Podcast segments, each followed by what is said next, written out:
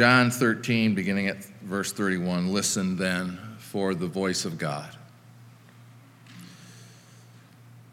When he was gone, Jesus said, Now is the Son of Man glorified, and God is glorified in him.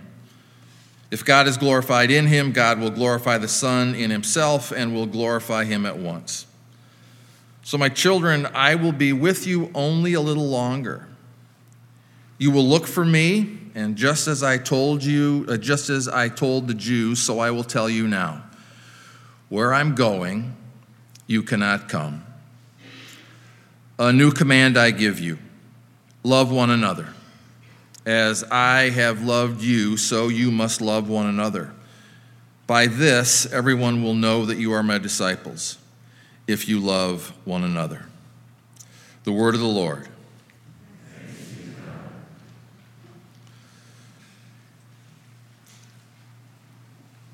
It was a typical Tuesday. I listened to an old Lutheran lament that there were only 24 people in his church last Sunday. He keeps me abreast of their demise.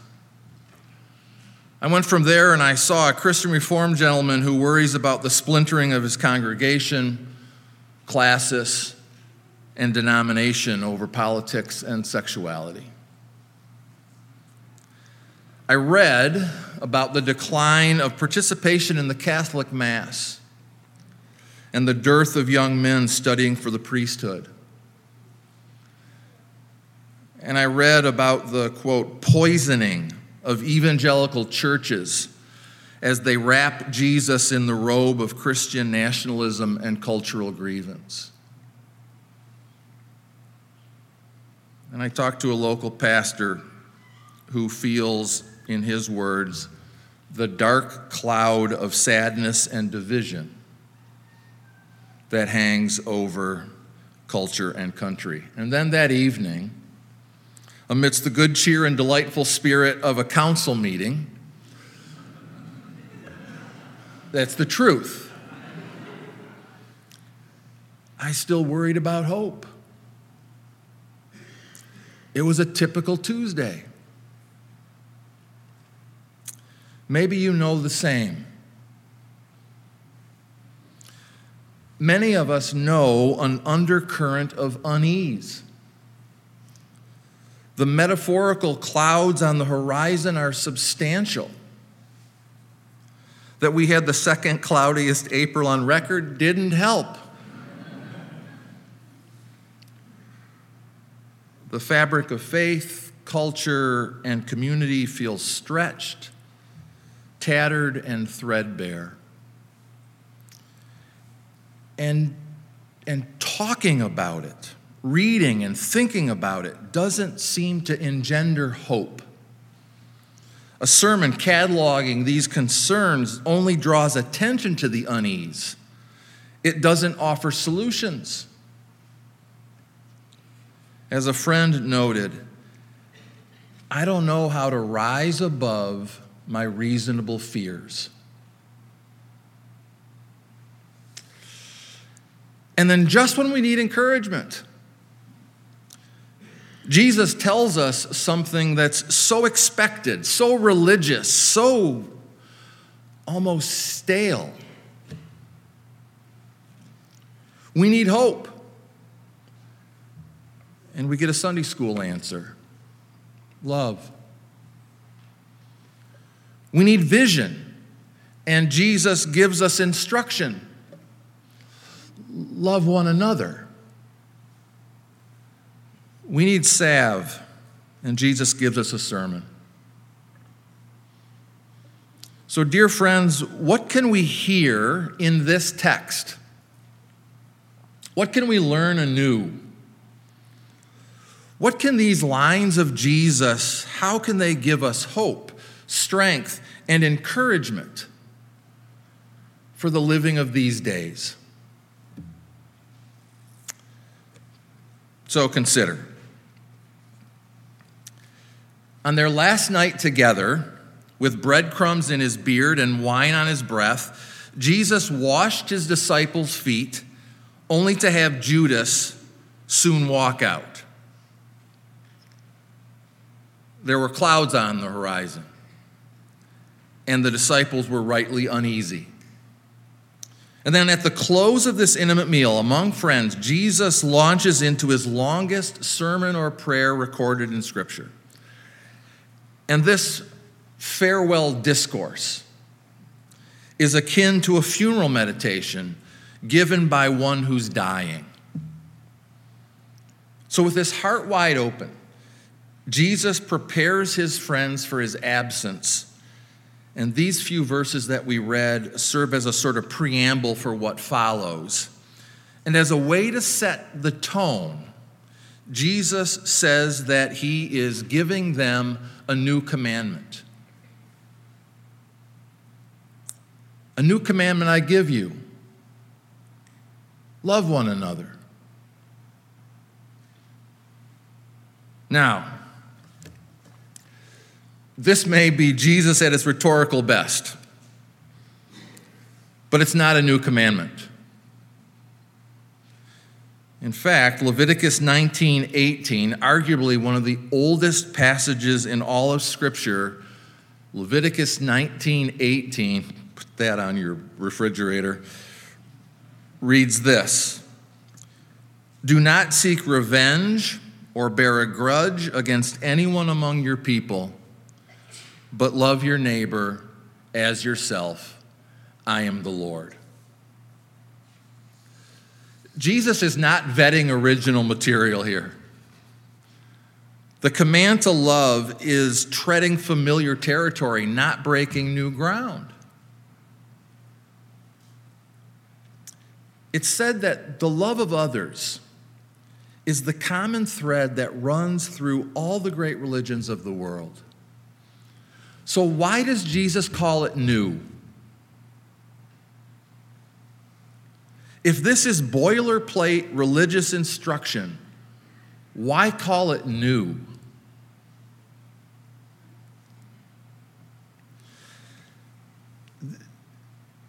The answer might swing on one little word kathos, translated here as as.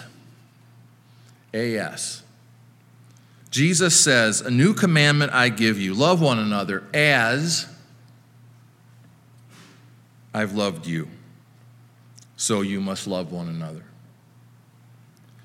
Jesus instructions instructs his followers to love as they've seen or experienced in him. Love's model is not moral philosophy or common practice. The guide is not Moses, Abraham, David, or your knuckleheaded neighbor. The archetype for love is Jesus, the one who called them, the one who washed their feet, and the one who's about to be crucified. Love one another. As I have loved you, so you must love one another. A couple nuances. It's worth noting that in John, the glory of God is on display on the cross. In the other Gospels, the cross is the humiliation of Jesus. In John, the crucifixion is his glorification.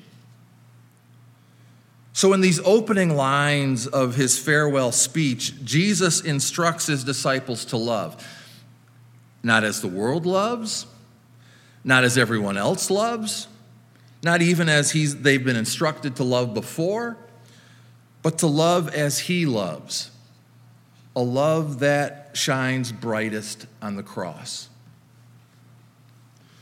John Calvin, the one with the university, John Calvin, puts it this way The glory of God shines, indeed, in all creatures on high and below, but never more brightly than on the cross, in which there was a wonderful change of things, A condemnation of all men was manifested, sin blotted out, salvation restored to men. In short, the whole world was renewed and all things restored to order. When God's glory is at its brightest, Jesus says, Love one another as I've loved you. This is not love as feeling, as ideal, but love as self emptying sacrifice. This is love as God's glory. Second nuance. The verb form of love here is not a command to commence to loving. Jesus is not demanding that they start doing something new, but that they continue doing what they've already been doing. In the absence of Jesus, carry on loving. So the source of love is God. The model of love is Jesus on the cross. And the byproduct of love is that they'll know we are Christians by our love. Now I remember the line. Source of love is God, model is Christ on the cross, byproduct is they'll know we are Christians by our love. Last summer, uh, I was hit by a car and uh, spent three weeks in intensive care and on the trauma floor in Christ Hospital. I don't remember very much from my stay. Lately, I've been asking Sandy about what happened, what she experienced. I've been trying to fill in holes. It turns out someone at Hope had the wisdom to discourage visits. I know there were visitors who slipped through the cracks. I couldn't tell you who they all were. But the, at the end of those first three weeks, I wrote this. Right before I left the hospital, I wrote this. In the quiet of a hospital room in the middle of the night, when fear is real, I prayed simple prayers. God help. God, thank you. But I didn't have a unique experience of God's peace or presence. I didn't turn to scripture. I didn't recite hymn lyrics. What I felt was the love and support of others, the presence of God in people I was buoyed by their visits, calls, texts, and stacks of cards. I could feel the love of God in friend and family. It broke through the concussive drug fog. They were the visible expressions of an invisible God. I was embarrassed, or I, I was embarrassed by the attention. I'm thankful for a host of friends who love me. I don't remember all the details, but I know that was true. I remember feeling buoyed, supported, and loved by what Dr. Martin Luther King Jr. called the beloved community. Love one another as I've loved you so you must love one another.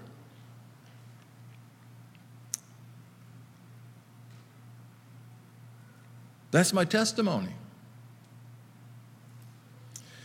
In holy envy, finding God in the faith of others, Barbara Brown Taylor wrestles with the complexity of a multi religious world, the demise of the church, and what it means to follow Jesus. And at one point, in suggesting that the future of the church is smaller and humbler, with less property and fewer clergy pensions,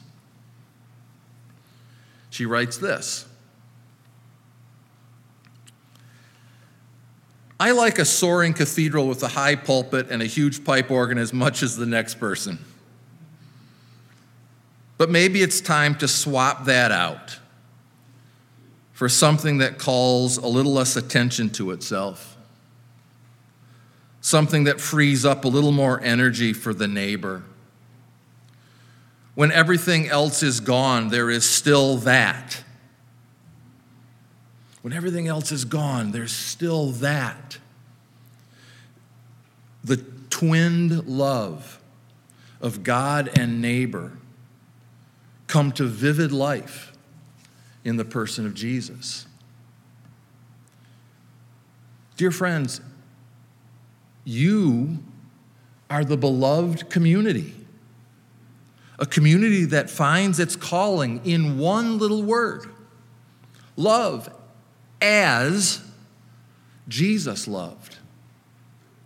You are the beloved community, called to the twinned love of God and neighbor. So, look, I don't know what to say about a typical Tuesday. It's easy to be uneasy. It's commonplace now to be discouraged or despairing about the state of affairs in country, church, culture, economy, and environment. Amen? So if you feel any of this, you're not alone. And it is easy to make an angry noise in social protest or on social media. I'm not sure about the best way to initiate change or to channel worry or rage.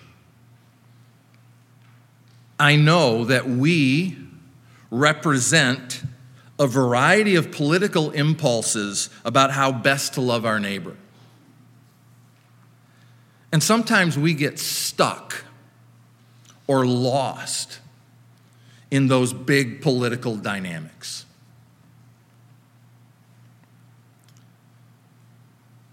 But there is something so simple, stripped down, and twinned in what Jesus says here.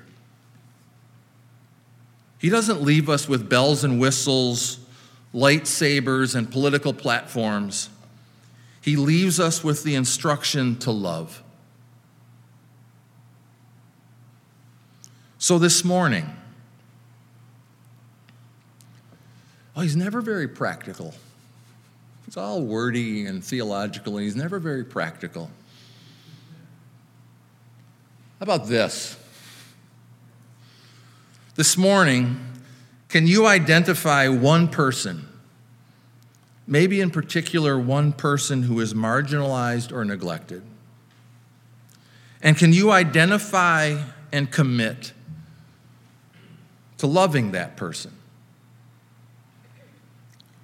What would acceptance, kindness, and sacrifice look like in that relationship?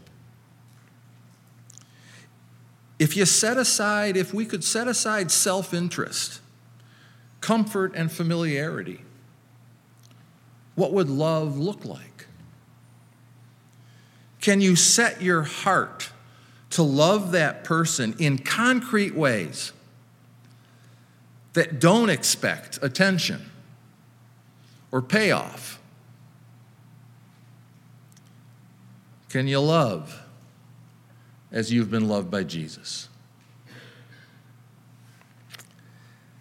I don't know the implications for the big picture, but I believe that light pushes back dark, love overcomes fear, and life defeats death. It's the glory of God, and it's what we're all longing for. Amen.